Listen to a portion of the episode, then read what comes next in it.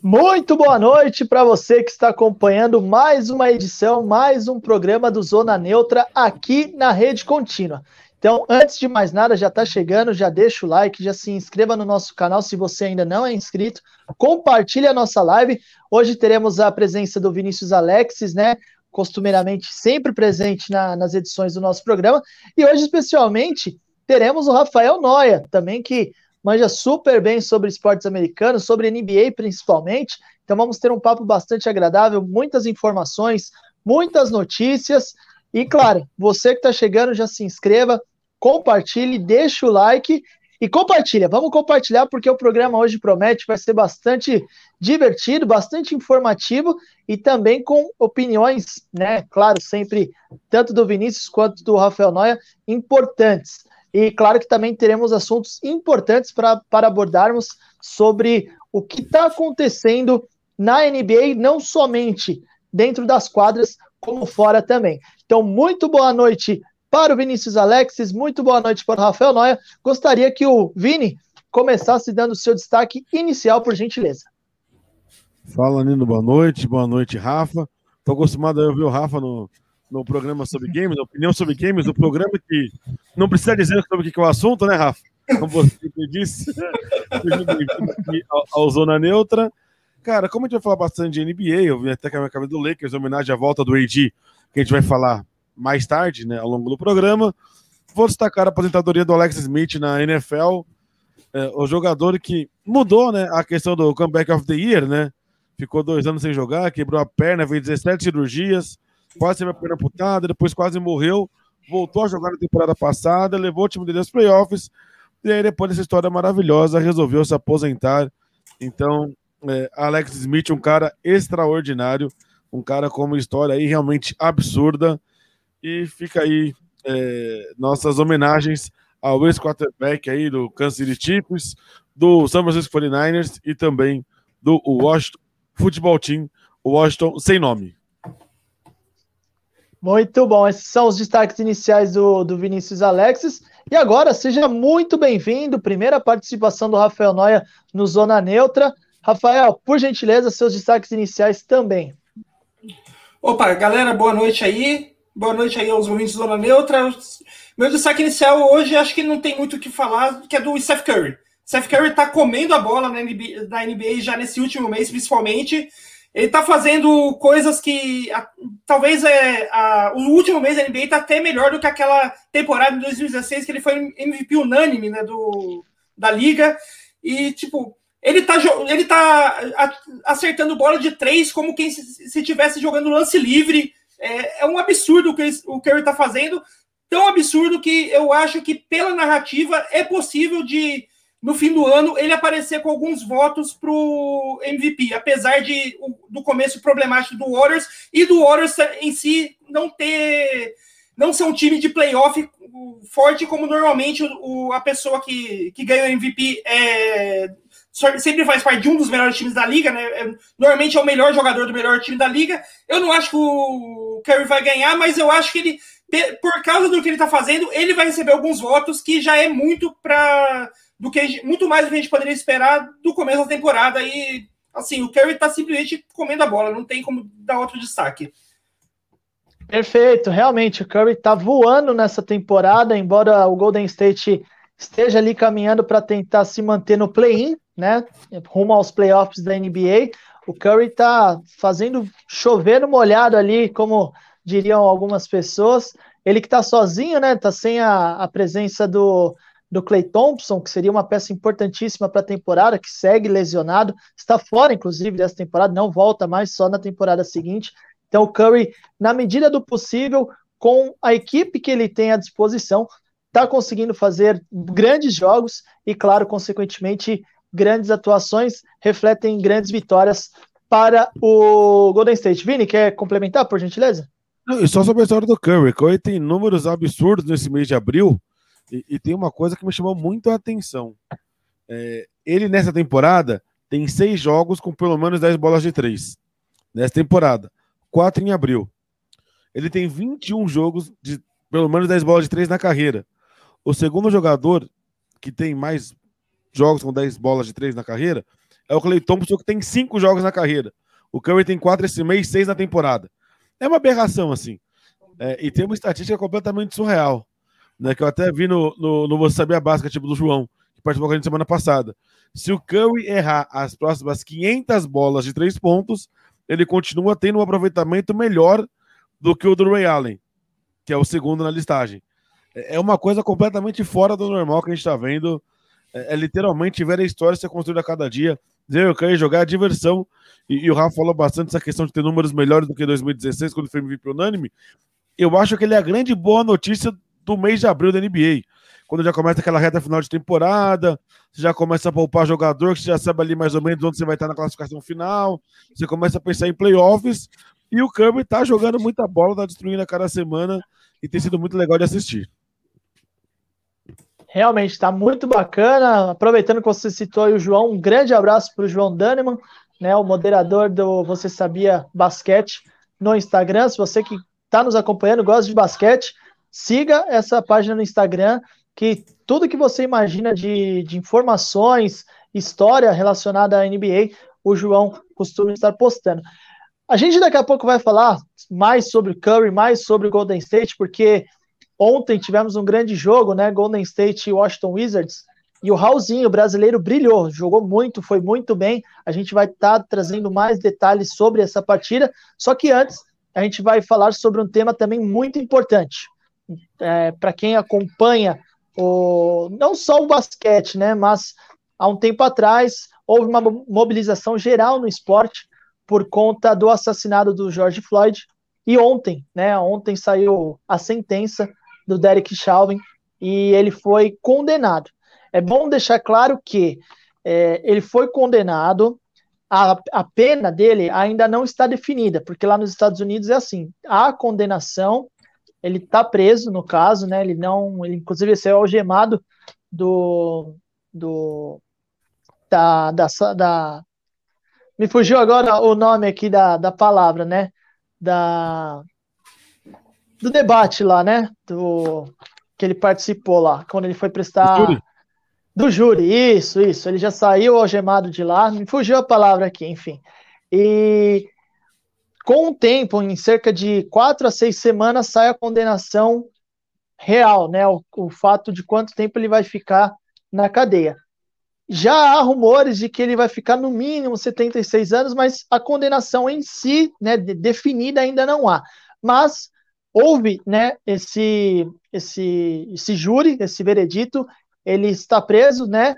E ontem também a NBA soltou um comunicado, né, junto com a NBLA, né, sobre esse caso e foi dito que o esporte, né, a NBA venceu, né, a justiça foi feita, segundo esse comunicado, mas que o esporte não vai parar por aí né? Enquanto o esporte tiver essa força, ele vai ser ferramenta para que a justiça seja feita não somente nesses casos, mas na justiça geral. E que eles não vão sossegar enquanto coisas desse tipo continuarem acontecendo, principalmente nos Estados Unidos. No programa anterior, a gente trouxe informações, inclusive, sobre isso, falando que uma partida acabou sendo suspensa da NBA por conta de uma policial também que havia agredido, assassinado uma pessoa, né, um, um civil nos Estados Unidos. Então, eles não vão sossegar enquanto essas medidas não forem é, corrigidas, forem feitas da forma como devem ser feitas, né, de forma humana, e não da maneira como foi asfixiando o George Floyd até a morte por quase cerca de 10 minutos. Começando com o Vini, o que, que você achou né, sobre esse pronunciamento da NBA no, no, no fato que envolveu muita temporada passada, né? Inclusive na bolha, protestos atrás de protestos, os atletas chegavam para os jogos sempre com camisas apoiando a causa, né? Black Lives Matter, e sem contar também algumas outras ações, é, liderando inclusive protestos né, antes da, da, da bolha acontecer. Queria que você falasse então um panorama geral, qual é a sua opinião sobre tudo isso? Eu acho muito importante o que a NBA tem feito desde a temporada passada, e mais do que o NBA tem feito, o que os jogadores da NBA conseguiram, porque vale lembrar, a NBA é uma liga em que os jogadores, é, a associação de jogadores tem muita força. E ela impôs várias questões à liga na temporada passada, o apoio ao Black Lives Matter, tudo aquilo que a gente viu na bolha é, e, tudo que vem sendo construído. Inclusive, a, a nota da NBA né, fala né, que é, reconhecemos que ainda há muito trabalho para ser feito pela NBA e a NBPA, né, que é a Liga dos Atletas, dos Jogadores, né? E, e eles falam, inclusive, sobre a, coalizão de justiça, né, que, que eles criaram no passado. E, e, e de novo, né, aquela coisa, é, esporte e política se misturam. E é muito legal ver jogadores do calibre de LeBron James, um jovem como o Jamal Murray, que está aí no seu segundo ano na liga, se posicionando, né? Falando sobre a importância desse momento. A gente viu o Patrick Mahomes também na NFL comentando isso, e acho que esse é o ponto mais legal. Não é só uma liga que as superestrelas se posicionam. Não é só o LeBron James que se posiciona, não é só o Damon Green que se posiciona, não é só o Chris Paul, que é o presidente da Associação de Jogadores que se posiciona. Você vê jovens estrelas, jogadores ainda jovens, promissores, também se posicionando. Você vê o Damian Lillard, que é extremamente ativo né, nesse processo todo, também se posicionando ele que é uma grande liderança, inclusive é, um grande símbolo para Portland, né, para toda a cidade, para a região e tudo mais. Né? Então, são jogadores que têm a completa e exata noção do que eles são, do que eles significam e da importância que eles têm para a sociedade norte-americana. Então é algo realmente grande, algo extraordinário, e eu gosto muito desse caminho, eu gosto muito desse processo. É muito claro hoje para mim a diferença entre o posicionamento da Liga de Jogadores e do que eles conseguiram com a NBA para o que existe em relação, por exemplo, à NFL, que é, acabou a carreira do Colin Kaepernick, por exemplo. Isso jamais aconteceria na NBA hoje. Né? Primeiro, porque você tem é, um, um, um, movimento dos jogadores muito mais conciso, muito mais coeso. Né? E, e, você acredita segundo... que eles estão mais unidos, Vini, no NBA em relação à NFL? Claramente. É, é, é muito claro. Os jogadores têm muito mais peso no, no dia a dia é, e no, nas negociações com a liga do que na NFL. Né? Até porque, assim, é, quando a gente falou do Colin Kaepernick, tudo bem que ele perdeu o Super Bowl que ele jogou, mas tá falando de um quarterback, do jogador que joga na posição mais importante de um time de futebol americano. Né? E mesmo assim ele foi punido e nunca mais voltou para a liga. Né? E, então, para mim é muito nítida essa diferença. E eu acho admirável essa postura, esse comportamento. E eu só tenho que aplaudir a NBA, eu tenho que aplaudir os jogadores pelo seu posicionamento. O Hamilton também falou sobre isso. Né? Aí um cara fora da, da, da NBA, mas um cara também enorme, um cara gigante. E acho que esse tipo de coisa só faz esses caras enormes serem ainda maiores, no Cirilo. Perfeito, Vini, perfeito. Só reiterando aqui, eu acabei cometendo um erro aí. NBPA, né? Na verdade, né? Associação dos Atletas, eu havia pronunciado outro nome, então já corrigindo. O Vini já me corrigiu, inclusive, no comentário dele. E agora, Rafael, queria também saber a sua opinião sobre tudo isso, né? O, um, algo que vem se arrastando desde a temporada passada, os atletas foram para a bolha, ficaram confinados. É, há rumores né, de que, inclusive, o clima em determinados dias eram muito pesados lá dentro, por conta de tudo que estava acontecendo fora da bolha, né? Mas que os jogadores estavam, de certa forma, diretamente ligados a tudo que estava acontecendo, mesmo estando ali, né, meio que que na bolha, né, mas sabendo de tudo que estava acontecendo, queria que você falasse também um pouco sobre. É, então, é, a gente tem que lembrar que isso começou lá no ano passado, né? Todo esse, é, esse processo, né? Começou ano passado, teve um, na verdade, um, um dos grandes problemas da bolha era que até que muitos jogadores não queriam é, retornar à NBA e naquele esquema de bolha, porque eles achavam que isso ia acabar é, é, refletindo negativamente no, no, trabalho que esses atletas já vinham fazendo com a comunidade em movimentos em, de justiça racial. Por exemplo, o Jalen Brown, do Celtics, era um dos principais é, líderes desses movimentos ali, estava junto com a liderança do movimento em Boston, e, ele, e muitos atletas tinham esse receio de que a bolha, de que a volta da NBA pudesse colocar esse papo da da busca por justiça racial é, de lado, né? Tipo, que o, o, basquete ia fazer, dar a sensação de que a volta do basquete ia dar a sensação de que ah, tá tudo bem, é, isso se resolveu, vamos agora voltar a curtir nossos joguinhos. E eu acho, vendo algumas reações do, do, de jogadores é, sobre a condenação, eu acho muito assim muito preciso o comentário que o Carl Anthony Towns fez sobre a, essa condenação, que ele fala que é algo que ele nunca imaginava ver na vida dele. E realmente é algo histórico mesmo. Tipo, é, a gente tem dados de que é, a, a, a, a, uma grande, a gente sabe, é uma grande quantidade de pessoas ino, inocentes, principalmente negras, que são mortas pela polícia dos Estados Unidos é, em, em checagem de rotina, par, parada no trânsito, aquela coisa tipo, a pessoa tá andando, mão na parede, encosta aí, vou, vou te checar, vou ver, vou ver porque você tem uma cara de é, de suspeito, mesmo que a pessoa não tenha, não esteja fazendo nada errado, ela é, é, é passada por essas coisas e muitas vezes esse, eu, nessas checagens e tal acaba ela, a polícia acaba abusando da violência e acaba causando várias mortes nesses tipos de, de comportamentos, né? E só que a, estatística de que os poli, o, em sua grande maioria, quase na sua totalidade, os policiais não são é, não são responsabilizados pelo que fazem, né? E o caso do Chauvin é um, é um caso, foi um caso nacional.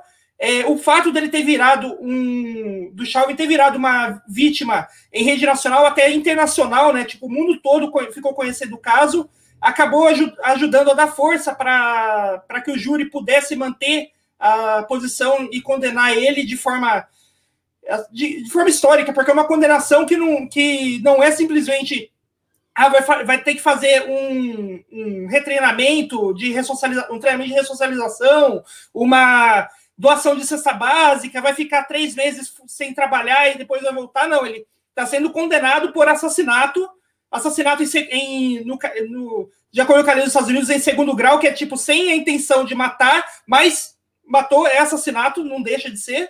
Né? E é uma condenação histórica por causa desse tipo de condenação tá saindo. E assim como o, o bem expressou, esse é só o, expressou no tweet dele, né? Isso é algo que ele, que ele não esperava ver na vida dele. Acho que muitos jovens é, negros, seja da periferia ou não, esperavam ver um tipo de condenação dessa em suas vidas. E é só o primeiro passo para algo que tem que se mudar, né? Tipo, é o primeiro passo para uma reforma muito maior do que simplesmente condenar um único policial por uma única coisa, por uma única coisa. E os jogadores da NBA sabem muito bem que eles são líderes importantes nesse processo e como a gente tem, vi, tem visto nessas nos últimos meses ou até mais no último ano, né, desde a, de, das greves que eles fizeram na bolha e tal, eles não estão com medo de exercer essa liderança e de exercer a voz deles para que as pessoas não esqueçam que essa briga é muito maior do que apenas uma condenação. Perfeito. Antes de, de, de gente passar para o tópico seguinte, eu gostaria de trazer mais uma informação relacionada ao caso.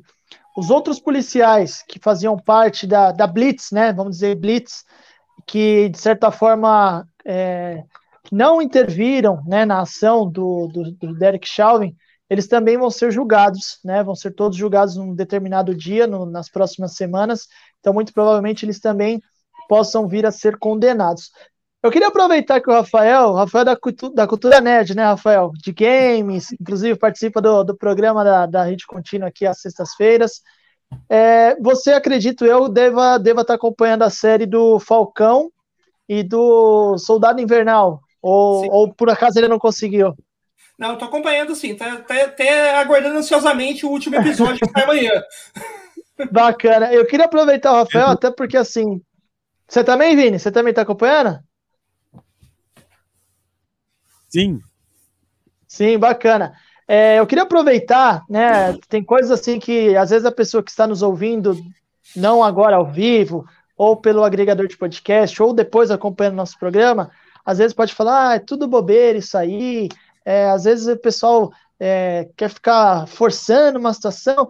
Não, gente, não é bem assim. Se você pegar a série, por exemplo, ela demonstra diversos fatos que são cotidianos, né, entre aspas, nos Estados Unidos, e eles trazem à tona na série. E é muito bacana, não me recordo agora se no episódio 2 ou episódio 3, o Falcão e o Soldado começam a discutir na rua, né, meio que iniciar uma discussão, uma briga, a polícia passa e ao invés de fazer uma abordagem, né, de uma forma correta, ela meio que já chega perguntando para o homem branco se o homem preto, né, o homem negro, está incomodando ele, que basicamente é um retrato de como acontecem as abordagens lá nos Estados Unidos.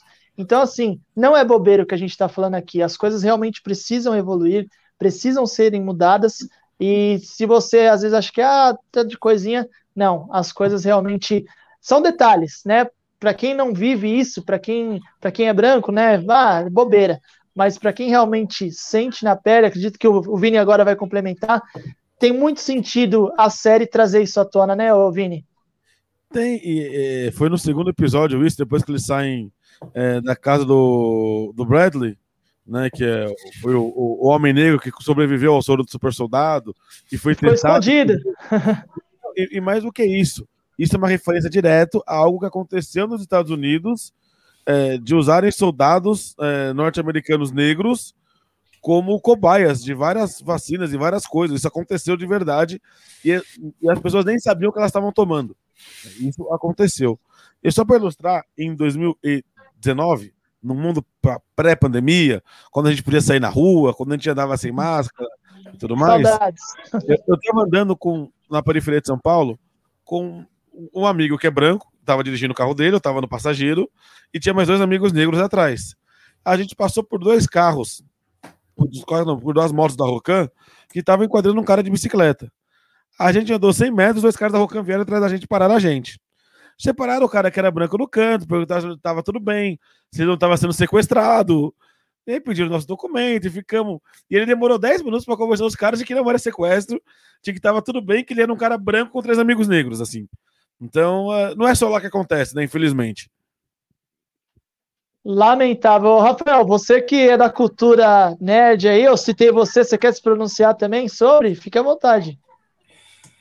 É, eu, eu acho assim que o, apesar do Falcão do Sábado Invernal eles não estarem entrando muito a fundo nessa questão, porque até porque né, é uma propriedade da Disney, eles não, não vão entrar tão a fundo quanto séries tipo Atlanta ou mesmo The Wire, que entram muito mais a fundo na questão racial. Acho que ele está fazendo um ótimo trabalho de, de mostrar para um público grande né, algumas coisas que muitas vezes é, as pessoas não sabem que existe porque não é algo cotidiano da vida delas, né? E, e não só isso, elas não têm interesse em tentar é, entender a, o cotidiano das outras pessoas. É, muitas vezes não há esse interesse, né? E fazendo outro comentário que envolve cultura pop, eu acho que o Rafa também assistiu The Boys, na segunda temporada tem Stormfront. E, e ela uhum. tem um, um discurso muito legal né, quando descobrem que ela é nazista, que ela veio da Segunda Guerra. Ela fala que muita gente concorda com o discurso. O problema é a palavra nazista. Uhum. Preconceito é a mesma coisa. Muita gente concorda, não gosta da palavra racismo, mas concorda com, com o pensamento. Eu acho que isso é, que é, é, é o mais triste, o que a gente mais precisa combater, que uhum. é, é a normalização desse tipo de absurdo. E que às vezes as pessoas não gostam do rótulo, mas elas gostam e concordam muito com aquele conteúdo. Uhum. Elas excluem o rótulo, fingem que ele não existe e abraçam o conteúdo de uma forma absurda. É, aliás, só para só finalizar com uma dica para quem quer, quer saber uma coisa legal disso, desse, desse tipo de, de ideia, de ideia é, tem na Netflix um documentário chamado Dois Estranhos, que é um documentário que está concorrendo ao, ao Oscar. Não é um documentário, é um curta. É um curta que está concorrendo ao Oscar desse ano. E ele, ele ele ataca justamente esse, esse trope que a gente tem na cultura, que é tipo, ah, é, o racismo é ignorância, a pessoa é racista porque ela não, não conhece, e quando ela, você conversa com ela e explica a situação, ela deixa de ser racista.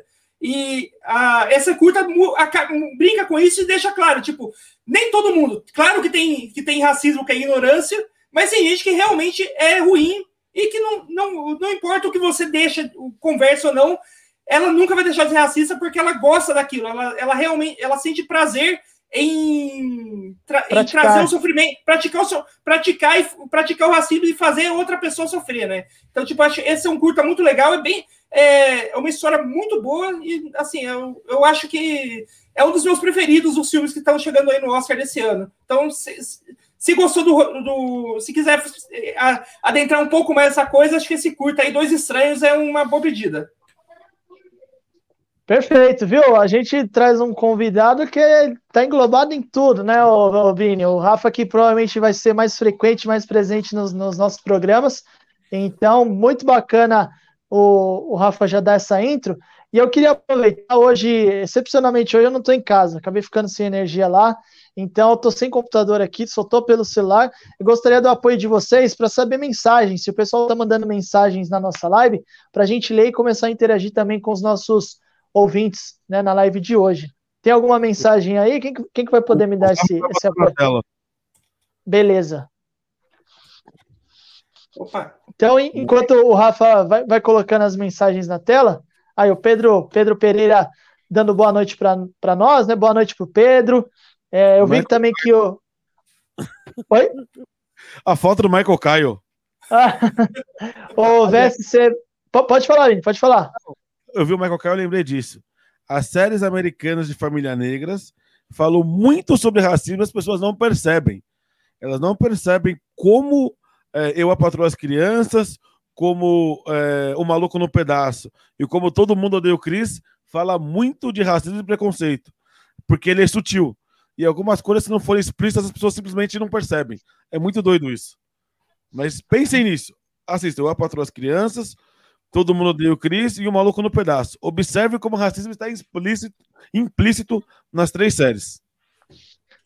Boa ponderação aí do Vini Alexis. O Pedro está conosco, né? O VSC Basketball também está dando boa noite para nós. Ele foi quem entrou com a conta pessoal, mas agora está com a conta que, que nos acompanha desde o início, né? O VSC Basketball é figura presente no nossos, nos nossos programas, então um forte abraço para você.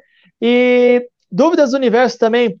Boa noite, senhores. Boa noite para o Dúvidas do Universo também. Está em todas as lives da, da, da RC. O Giuseppe Cadura, né, já deixou o like dele. Giuseppe, compartilhe, compartilhe a nossa live aí para a rapaziada acompanhar o nosso programa. Eu vi que o Felipe Altarujo também está tá acompanhando o nosso programa, disse só referência boa, ele falou também que é da cultura pop, assim como o Rafael. Forte abraço para o Felipe também. Agora, queria saber se por um acaso vocês querem complementar mais alguma coisa, se a gente pode dar andamento para o próximo tópico. Pode andar, pode andar com a pauta. Até porque 10 então, horas tem o problema do São Paulo, né? É, a gente, é, a gente tem assuntos aqui bastante interessantes agora, principalmente para quem é brasileiro, assim, não sei se o termo seria patriota, né? Mas para quem gosta de torcer para brasileiros, independentemente da modalidade do esporte, e a gente teve uma notícia muito legal, né? Essa semana, uma não, né? Na verdade, uma sequência de notícias legais. O Raul Neto, por exemplo, foi destaque na partida de ontem contra o Warriors.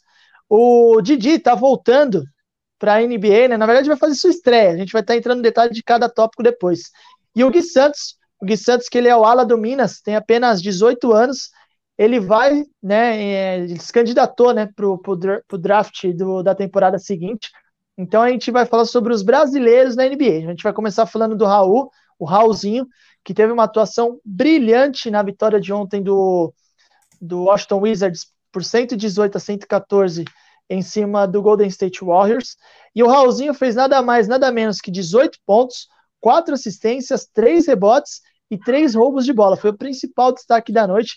Gostaria de começar agora dando início né, a esse tópico com o Rafael. O que, que ele achou da atuação do Raulzinho especificamente, e o Washington Wizards, né, que começou a temporada muito mal, perdendo uma sequência de jogos, e agora aos poucos consegue engatar bons jogos, né, faz algumas sequências de, de vitórias. Claro, ainda está distante ali do que seria o ideal, do, possível playoff, mas conseguiu encaixar, né, o, o Bradley Bell e o Westbrook conseguiram sintonizar, né? Eu gostaria que você falasse um pouco, além do Raul, sobre esse conjunto do, do Washington. É, o, o Warriors ele conseguiu se encaixar no momento que o Westbrook conseguiu voltar a jogar o basquete que a gente sabe que ele tem, né? A hora que a, a bola do Westbrook consegue, consegue, começou a cair, voltou a cair, né? A hora que ele come, voltou a atacar mais a atacar mais o a tabela, a fazer maiores infiltrações e, e, e ficar dependendo menos das, dos tiros de dois de longa distância e tal, que às vezes ele, que às vezes ele faz quando ele tá, digamos assim, meio na, entre aspas, da preguiça, né? Quando ele, que o Westbrook às vezes tem esses apagões mesmo de esquecer como ele joga e simplesmente parar, chegar no, no começo do relógio ali, faltando 20 segundos ainda para jogar, ele para e solta um long two que vai que vai ali na, no aro e não cai. o Westbrook tem dessas. A hora quando ele, quando ele, quando ele se coloca no jogo, se concentra e faz aquele basquete que a gente espera dele, ele, é um, ele ainda é um bom jogador. E do lado do Bradley Bill, que hoje é um dos, talvez um, é facilmente um dos 30 melhores jogadores da NBA, se não um dos 20 melhores ali que a gente tem na NBA hoje. É, o time do, do Washington é mais fácil para engrenar ali, né, para conseguir uma vitória ou outra. Ainda não é um time para playoffs, ou pelo menos se conseguir playoffs, não vai ser um time que vai passar da primeira fase. Mas é um time já muito melhor do que mostrava no começo do ano.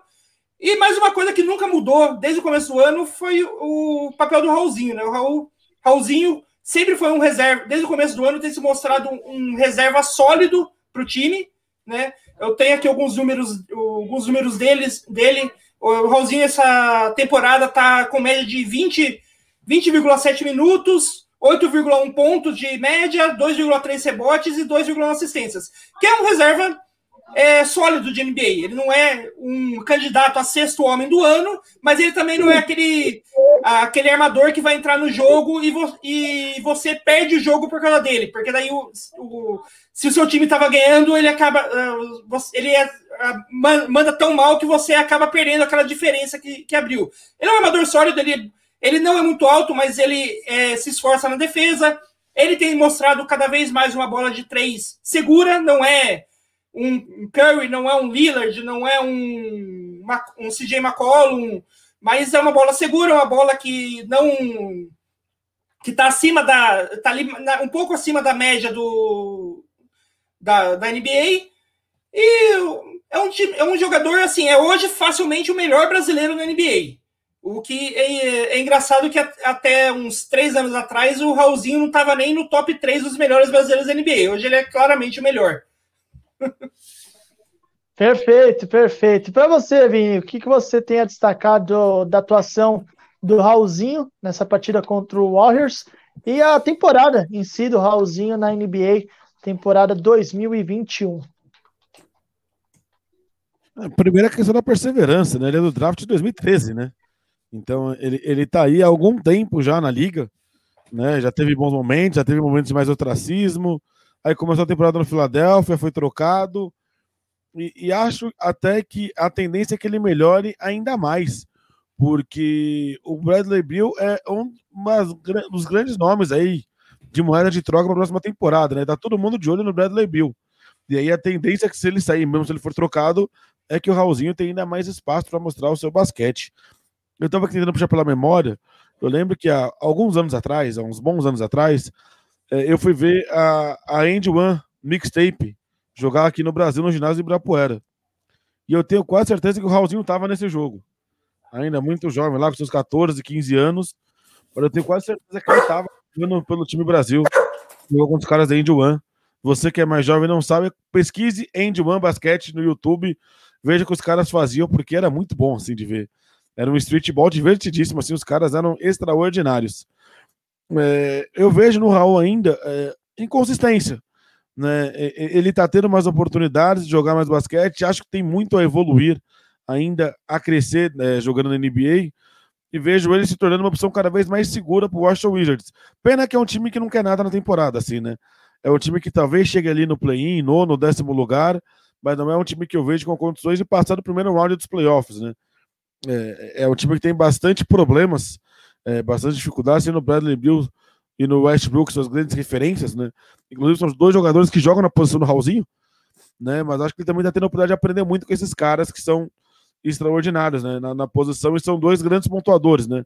São armadores que pontuam demais e acho que o, o Raul está agregando isso ao jogo dele, né? Ele é um cara muito mais de pontuar, por exemplo, do que de dar assistências, né? Aquela coisa do armador mais clássico, quando a gente olha para o Chris Paul, por exemplo, a gente pensa muito nesse armador que dá assistência demais. E ele tem muita cara do Bradley Bill, tem muita cara do, do Westbrook, de ser o cara que pontua, que vai para a cesta e que está ganhando consistência no arremesso de e longa distância. Isso é essencial na NBA hoje em dia, né? Se pivô tem que saber arremessar, imagina armador. Se você não se chamar Ben Simmons, você precisa arremessar é, para jogar na NBA. É simples assim.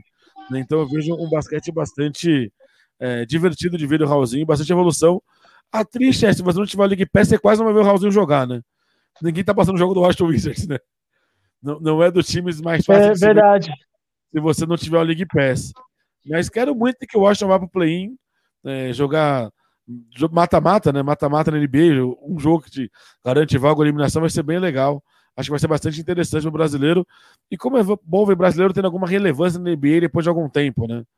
A gente viu o auge dos brasileiros alguns anos atrás, depois de ver um período meio de baixa, agora ver o Raulzinho jogando, tendo minutos importantes, jogando bem, tem sido bem legal.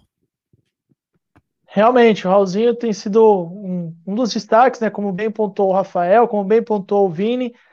Não é somente um reserva por ser reserva, né? Ele é um cara que, quando entra, consegue manter a consistência da equipe, consegue, de certa forma, não deixar a peteca cair, né? Porque não adianta nada, às vezes, entrar reserva em quadra e não conseguir, pelo menos, manter o ritmo da equipe. O Raulzinho tem conseguido isso, tem feito boas partidas, e agora tá chegando mais um brasileiro lá pela primeira vez aos 21 anos. Muito provavelmente a gente vai ver um outro brasileiro estreando na NBA. Ele que foi a 35ª escolha no, no draft de 2019. Ele foi draftado pelo Atlanta Hawks, mas na mesma noite já foi trocado para o Pelicans. Ele chegou a participar de alguns jogos da Summer League, mas não acabou ficando e foi é, emprestado né, para jogar a Liga de Basquete Australiana, que é uma espécie de, de, de, de olhos da NBA, né? Quando a NBA contrata jogadores muito jovens, ela acaba mandando esses atletas para lá para ficar de olho, para ver se realmente vai conseguir desenvolver. Um dos casos, principalmente, um, um dos fatos, na verdade, dos motivos que levou o Pelicans a fazer esse, esse empréstimo foi também o fato do, do Didi se adaptar à linguagem americana, né? Falar o inglês, ter maior fluência, porque isso, de certa forma, favorece, contribui para o jogo dentro das quadras. Então, é uma série de coisas. Ele foi para a Liga Australiana, jogou duas temporadas lá. Inclusive, eu iria trazer uma matéria hoje para vocês sobre isso, mas por conta do, do, problema que eu tive em casa, fiquei sem energia, não consegui terminar de, de editar. Mas amanhã a gente vai disponibilizar no YouTube da, da Rede Contínua um conteúdo exclusivo do Zona Neutra sobre o Didi. Então, você que gosta, né, acesse o, o, o YouTube amanhã, a partir de sexta-feira, no caso, que o conteúdo vai estar disponível lá, youtube.com.br rede contínua. E o Didi tem uma média de 8,7 pontos ao longo desses dois anos, e um fato que chamou bastante atenção, e aí é o que eu gostaria de trazer o tópico para vocês estarem falando, é que um dos últimos jogos recentes que ele participou, ele foi assistir a partida com 28 pontos, sendo que ele anotou 6 de 7, né, ele converteu 6 de 7 arremessos de 3 pontos. E aí coincidiu do Pelicans ter uma brecha né, no seu elenco, o Isaiah Thomas ele havia assinado um contrato de 10 dias, acabou não sendo renovado, e aí por conta né, de todo esse histórico do, do Didi ser de certa forma um atleta, é, para quem não, não, não entende muito assim sobre basquete, digamos, um atleta da base do, do Pelicans, ele foi chamado de volta, assinou um contrato com o Pelicans, e ao que parece, ainda não foi divulgado, mas é um contrato de múltiplos anos. Então, gostaria agora de estar começando com o Vini. O que, que você achou dessa, dessa reviravolta, né? De certa forma, uma surpresa, até porque o Didi estava meio que, que parado lá, né? Não se falava tanto nele, e ele vai voltar para a NBA, vai fazer a sua estreia. E um detalhe: 18 quilos a mais de massa muscular. Em dois anos, o Didi ganhou 18 quilos a mais de massa muscular. E gostaria que o Vini falasse sobre. Eu acho que essa questão da massa muscular é, é o primeiro ponto muito importante para jogar na NBA. Assim, a diferença física ela é brutal e ela é gigantesca. E, e, os jogadores chegam na NBA muito magros, né? muito, muito fracos. assim. Vira e mexe tem aí no Instagram, você procura é, no Google, você também acha foto dos jogadores quando eles foram draftados, ou um pouco depois disso, e, e, depois de um ano na liga, a diferença é gigantesca. Os caras são muito mais fortes fisicamente, esse é um ponto bastante importante. É, eu acho que o, o fato do, do Lamelo Ball ter vindo aí do, do, do, basquete da Oceania, né? Ele jogou na Austrália, na Nova Zelândia, agora eu nunca, nunca lembro. Mas ele foi Se eu não me engano, lá. é Nova Zelândia, Vini, se eu não me engano. E, e depois ter chegado na NBA e, e, até machucar o pulso, era o principal cotado para ser é, o, o calor da temporada, porque era, e estava jogando mesmo como Hulk of the Year, é, eu acho também ajuda um pouco nesse sentido de, opa, é, vale a pena olhar lá, porque dá para desenvolver jogador lá, né? O, o, o Lamelo foi um jogador que não, não abriu mão de, de estudar né, na Universidade Americana para jogar a Liga Profissional lá. O Didi também foi jogar lá na, na Oceania também. E está se mostrando que dá para desenvolver jogador, né? É, então, os Estados Unidos estão começando a perceber que dá para lapidar jogadores fora do próprio Estados Unidos, né? Até hoje, por exemplo, não se explica por que, o, o, o Doncic, né, depois de fazer o que tinha feito no Real Madrid, foi só escolha 3 no draft, né? Tem time muito arrependido até hoje, o Atlanta Hawks entre eles. Tudo bem que o Young é um baita no jogador, mas né, fica essa questão. Eu acho que o Didi tem um futuro bastante promissor na NBA. É, e, de novo, né, arremesso consistente. Eu acho que esse é o grande ponto. Né? Se ele conseguir se tornar um jogador é, consistente no arremesso e um marcador decente, ele já vai garantir longos bons anos jogando na liga. É, Para mim, esses dois pontos essenciais. Se tornar um bom marcador e ter um arremesso confiável arremessar ali acima de 30% a 35% dos três pontos, já vai garantir para ele bons minutos na liga. Acho que vai, vai, vai ter futuro na próxima temporada no Pelicans, que é para mim um dos times mais estranhos da NBA. É um time com vários jovens jogadores, tem lá o Zion, e, e aí você tem o Zion, mas tem o Steve Adams fazendo o que ninguém sabe. Né? Tem um cara completamente fora é, dessa, né, desse momento do Pelicans, tem o Bledsoe que eles devem trocar, mas eu acho que é um time que ele vai ter bastante tempo para jogar, inclusive. É, é, é, um time que eu acho que vai ter bastante oportunidades para o na próxima temporada. Perfeito. E o Pelicans, inclusive, que antes de passar para o Rafael para falar mais sobre o Didi, o Pelicans fez uma série de trocas né, nesse período, né, durante a competição, e, e, ao que, e, e ao que tudo indica, o, o Lonzo Ball, né, que joga lá atualmente, ele tá para expirar, né, o, o, contrato dele. Muito provavelmente o Pelicans vai renovar por mais um ano, só que vai emprestar, né? Aquele lance para também não perder o atleta e de certa forma tentar fazer uma troca, né? O, o Lonzo Ball de certa forma ele tem um mercado para algumas equipes é, de certa relevância na, na liga, é importante, né? Para não, não necessariamente para ser um titular, mas às vezes para complementar uma equipe, um jogador vindo do banco ali é importante. Então muitas equipes acabam sondando e aí chega a ser uma grande moeda de troca para o Pelicans. Então por conta disso vai haver ainda mais uma reestruturação na equipe do, do Pelicans, New Orleans Pelicans. E agora eu vou passar para o Rafa, até para ele também dar a opinião dele sobre essa volta do Didi à NBA. É, o que, como você é, abordaria né, esse, o fato do, do Didi tá voltando para uma equipe que na mesma noite que ele foi draftado, muitos jovens jogadores estão lá até hoje. O caso do Zion, né? O Zion foi a primeira escolha do draft de 2019. O Reyes, né, foi a oitava escolha, também está lá. O Walker também está lá. Então, assim, ele foi o único, digamos assim, fora da curva que acabou tendo que sair, né, se reinventar, se reestruturar de certa forma, e agora reencontrar todo mundo que no mesmo dia foi, foi escolhido junto com ele e apenas ele acabou tendo que sair e retornar agora para o New Orleans.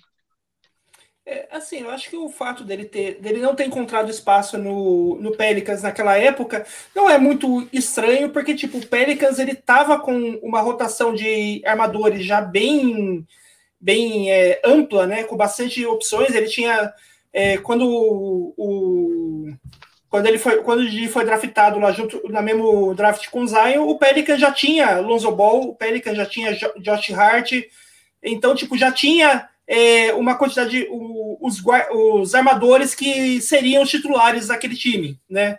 Ele, ele, e ele, tipo, era o, foi draftado na mesma, naquela mesma época, mas ele era uma opção de segunda rodada, né? Ele não foi draftado nem na primeira rodada do draft. E a gente sabe que normalmente opções de segunda rodada servem para compor elenco quando você tem é, espaço, vaga sobrando e precisa de, daquela galera é, para compor o, o fim de banco, ou muitas vezes é, o pessoal, esse pessoal da segunda rodada é, vai e passa um ano até dois anos jogando na, nos times da D-League antes de ter uma.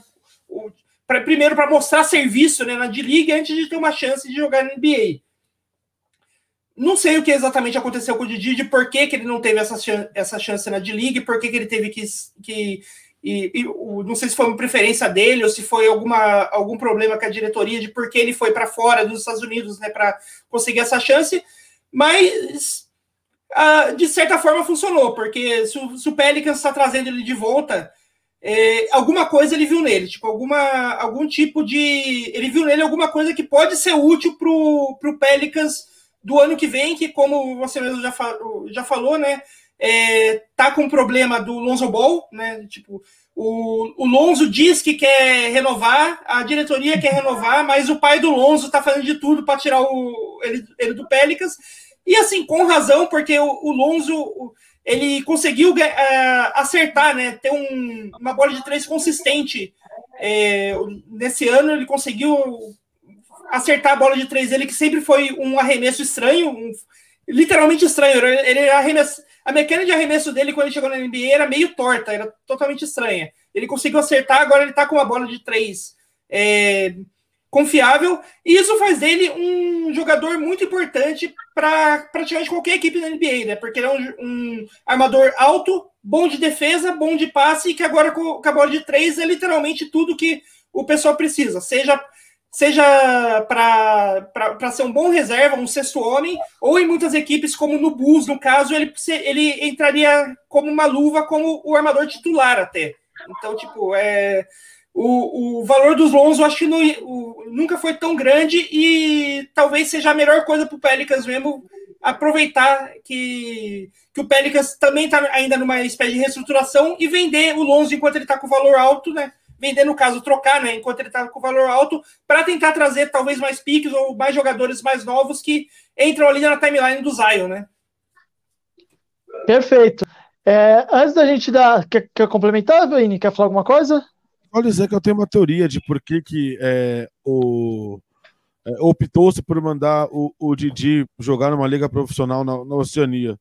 É, eu acho que eles não entendem que é, a Liga do Brasil seja tão forte assim.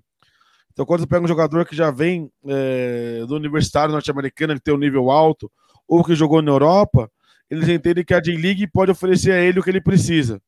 É, e, e, no caso do DJ, talvez ache mais interessante jogar numa liga profissional, mesmo com um nível técnico mais fraco, porque é jogo que vale mais, né? A, a, a J-League não tem esse valor de. É, esse caráter de um campeonato nacional, né, de, de jogar por alguma coisa. Eu acho que tem essa diferença. Eu acho que eles entenderam que podia ser interessante esse outro caminho.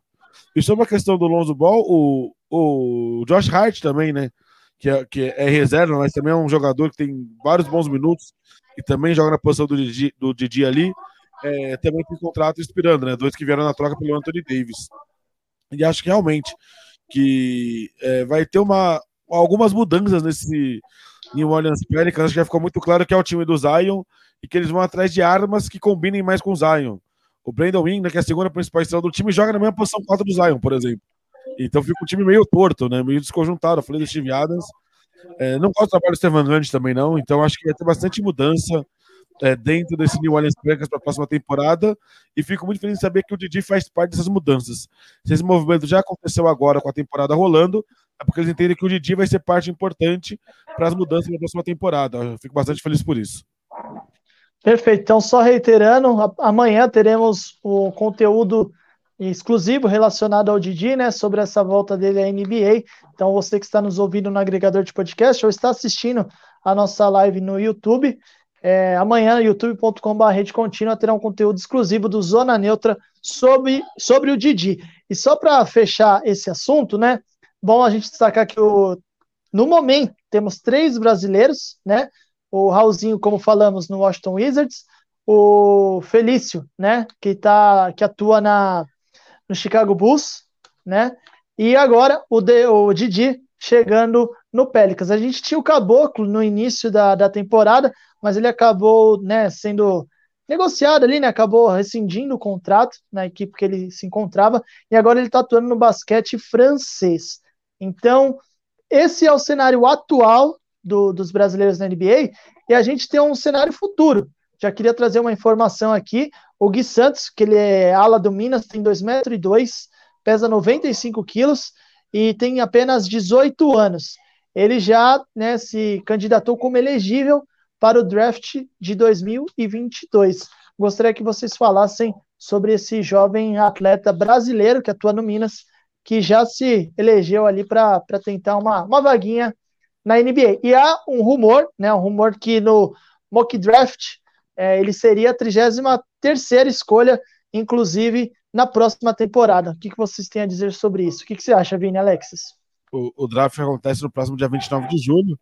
33 escolha quer dizer que ele é uma escolha de segunda rodada, né? Escolha 3 da segunda rodada. Eu acho que é, é, é um caminho Inter, e é óbvio que não é um jogador que chega para jogar na NBA, até porque ele tem números modestos no, no Minas, por exemplo, claro, muito jovem, só 18 anos, né? Mas ele é um jogador que, que vem se destacando, mas nada que ah, não, ele vai chegar e vai entrar na rotação no time na próxima temporada. Ah, não, acho que é isso ainda. Eu acho que ele vai por um caminho um pouco mais longo, como foi o caso do Didi, como foi o caso do Raulzinho, de ou ir para a J-League, ou ir jogar numa temporada, numa liga secundária, para depois voltar e caso desenvolva, vir jogando na NBA. Né? A gente tem casos de jogadores que foram draftados e que nunca jogaram na liga, inclusive não só de brasileiros. Né? Isso, isso é, é, bastante comum, né? Você tem duas escolhas no draft por ano e você não tem duas vagas todo ano no seu time, né? Essa é a grande verdade. Dentro ali dos 15. Né? São 12 que vão para o jogo, 15 que você pode ter no elenco.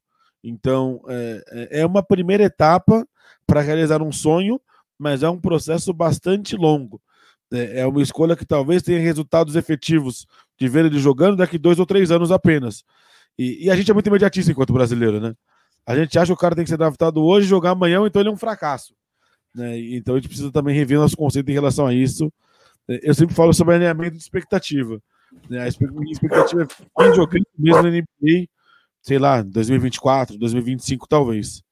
Né? Se ele se desenvolver muito rápido, talvez um pouco antes. Muito obrigado, Vini Alexis. Agora, Rafael Noia, por gentileza, também a sua opinião sobre o Gui Santos, ala do Minas, que vai estar elegível para o draft da próxima temporada na NBA. É, então, eu concordo, estou na mesma posição aí do, do Vinícius. É, o Gui, ele, ele tá indo para. Se ele for mesmo draftado, ele tá indo naquele esquema mais ou menos igual foi o Bruno Caboclo, de ele precisa de dois anos para ficar dois anos de estar pronto.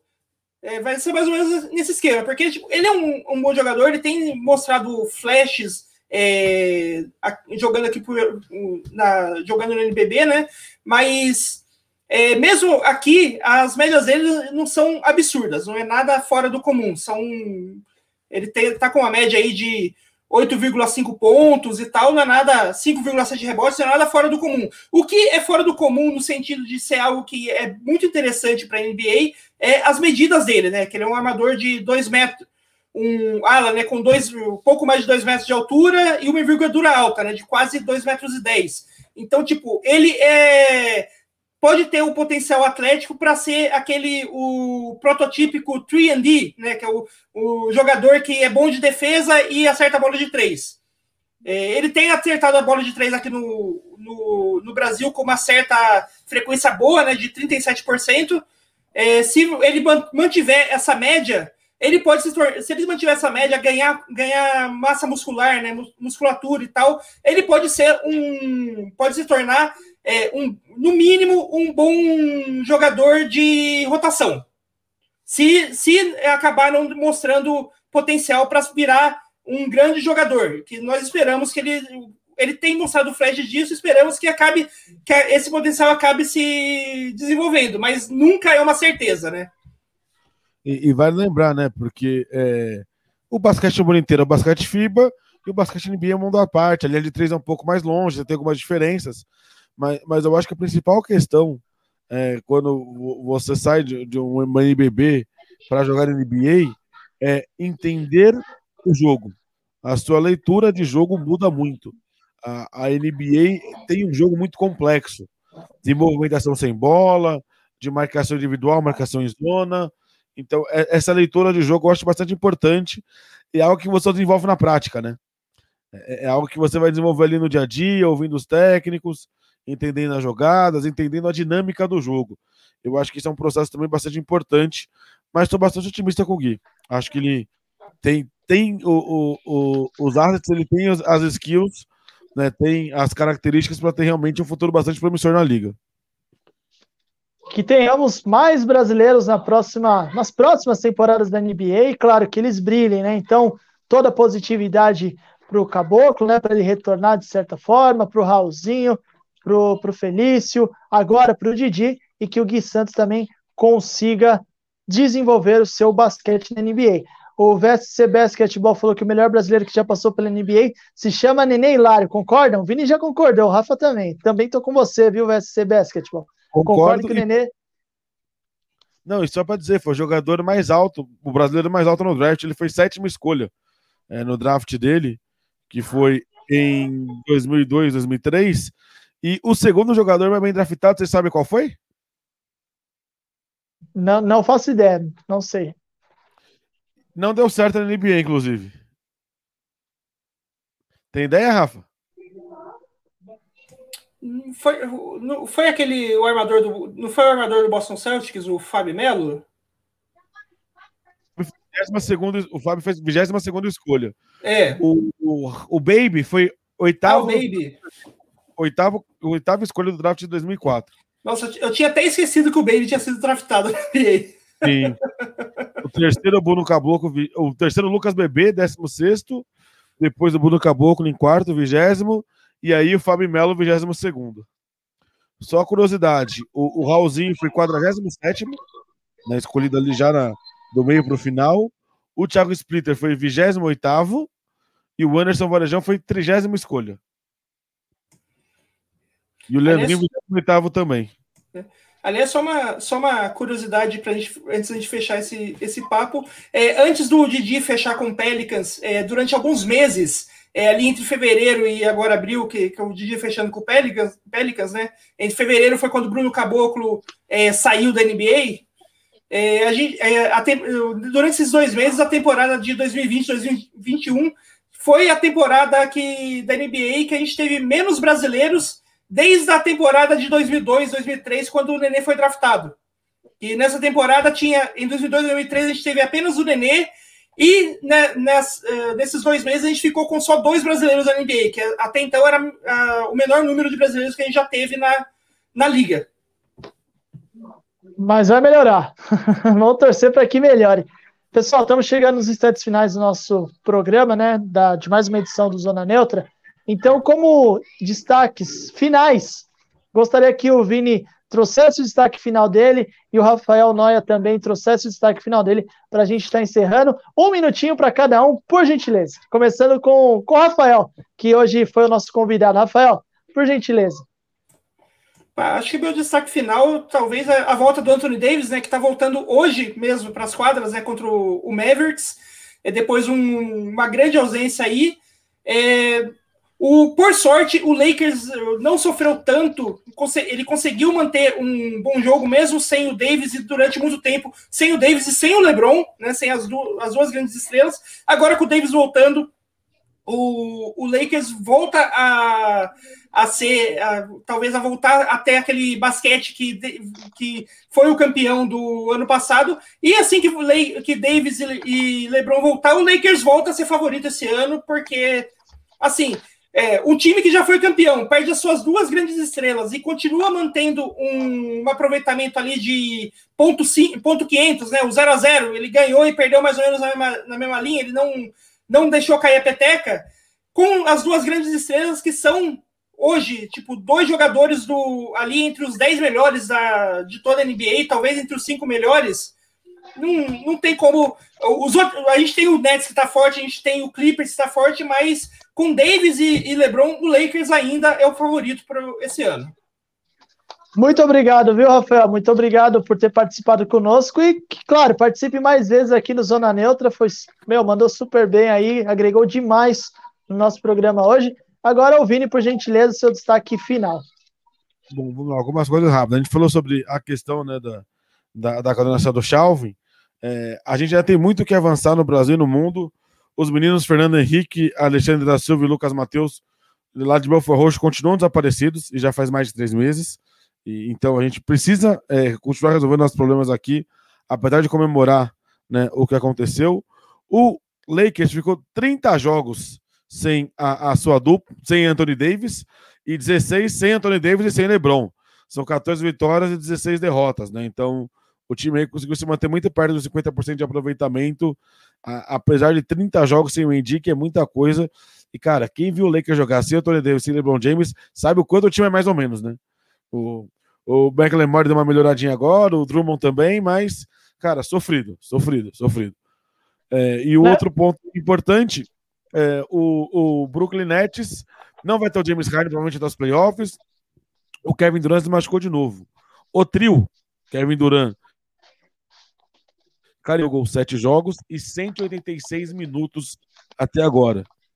Pode até dar certo, mas nos playoffs de entrosamento, tem grande chance do Brooklyn fazer água na primeira temporada. Um abraço. É isso aí, Vini Alex sempre polêmico, mas sempre incisivo, né? Nada de ficar muretando.